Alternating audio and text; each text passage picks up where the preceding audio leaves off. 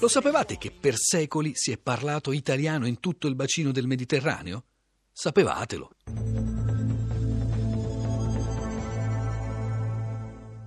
Secondo molti studiosi, la lingua franca diffusa per secoli negli ambiti marittimi e mercantili del Mediterraneo aveva una base italiana.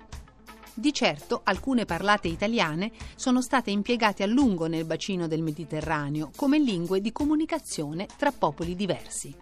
Su tutte il pisano, il genovese e per un periodo anche più lungo il veneziano, che nel secolo XVI era la lingua privilegiata della diplomazia internazionale. A testimoniarlo un motto che circolava a quel tempo. Se ti vedi il Gran Turco, parli in veneziano.